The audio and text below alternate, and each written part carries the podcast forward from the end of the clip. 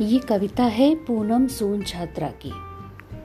और कविता का शीर्षक है, पागल लड़कियाँ। लोग उन्हें पागल लड़की कहते हैं। पागल लड़कियाँ बात बेबात हंस देती हैं। कभी कभी तो उन बातों पर भी, जिनमें बाकी लोग जरा सा मुस्कुराकर रह जाते हैं। गूंज उठती है चारों दिशाओं में उनकी बेबाक, उन्मुक्त हँसी। किसी जल तरंग की तरह।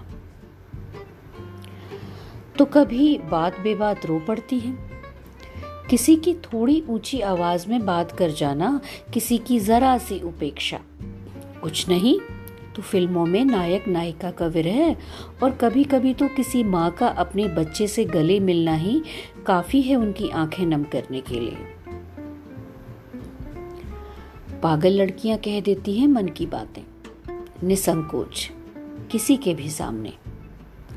जब मन में भावनाओं का ज्वार उमड़ता है, नहीं सोच पाती या सोचना नहीं चाहती कि कौन क्या मतलब निकालेगा।